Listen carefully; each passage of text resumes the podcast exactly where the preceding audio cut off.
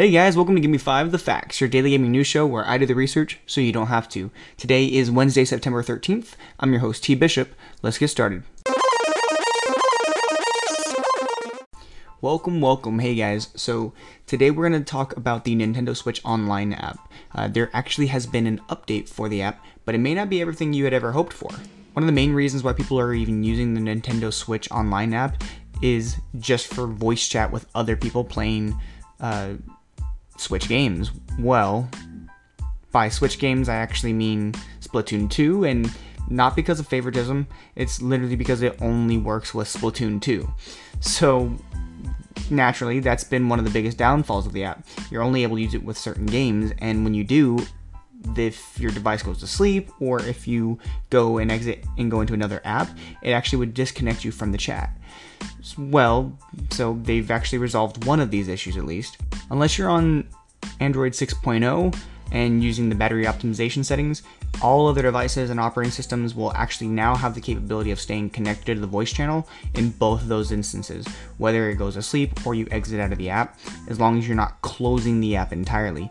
The only other caveat would be if you utilize some sort of app that actually requires the microphone. But other than that, they actually updated the Bluetooth stability, although I'm not entirely sure how that's actually going to affect your experience with the app.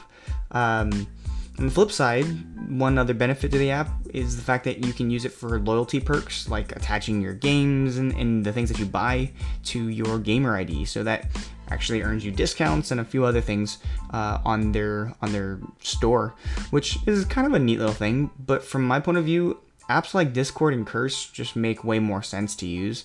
I personally use Discord, and it's by far one of the smoothest experiences once you understand the way that it works. It is a little bit harder to get used to at first. It's slightly different than an app like Curse or Skype, where you would normally just place calls using voice over IP or VoIP. Discord actually creates a mini server channel that you can make private or public and set rules to, but it also allows for people to come and go as they please, and it just, like I said, sort of offers a better experience being able to jump in with anybody.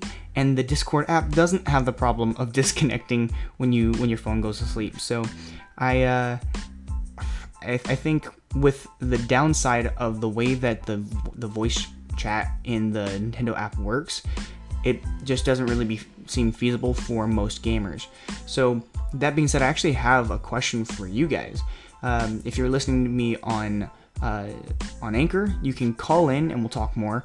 If you are listening to me on my podcast channel or SoundCloud, you guys can hit me up on my Twitter at GiveMeFivePodcast, and I'll include your comments in my next show where we talk about this. But really what I want to know is, do you guys ever think that Nintendo will just give up and integrate something that's already made to make their voice chat more successful? Or are they just going to tough it out and make their customers suffer?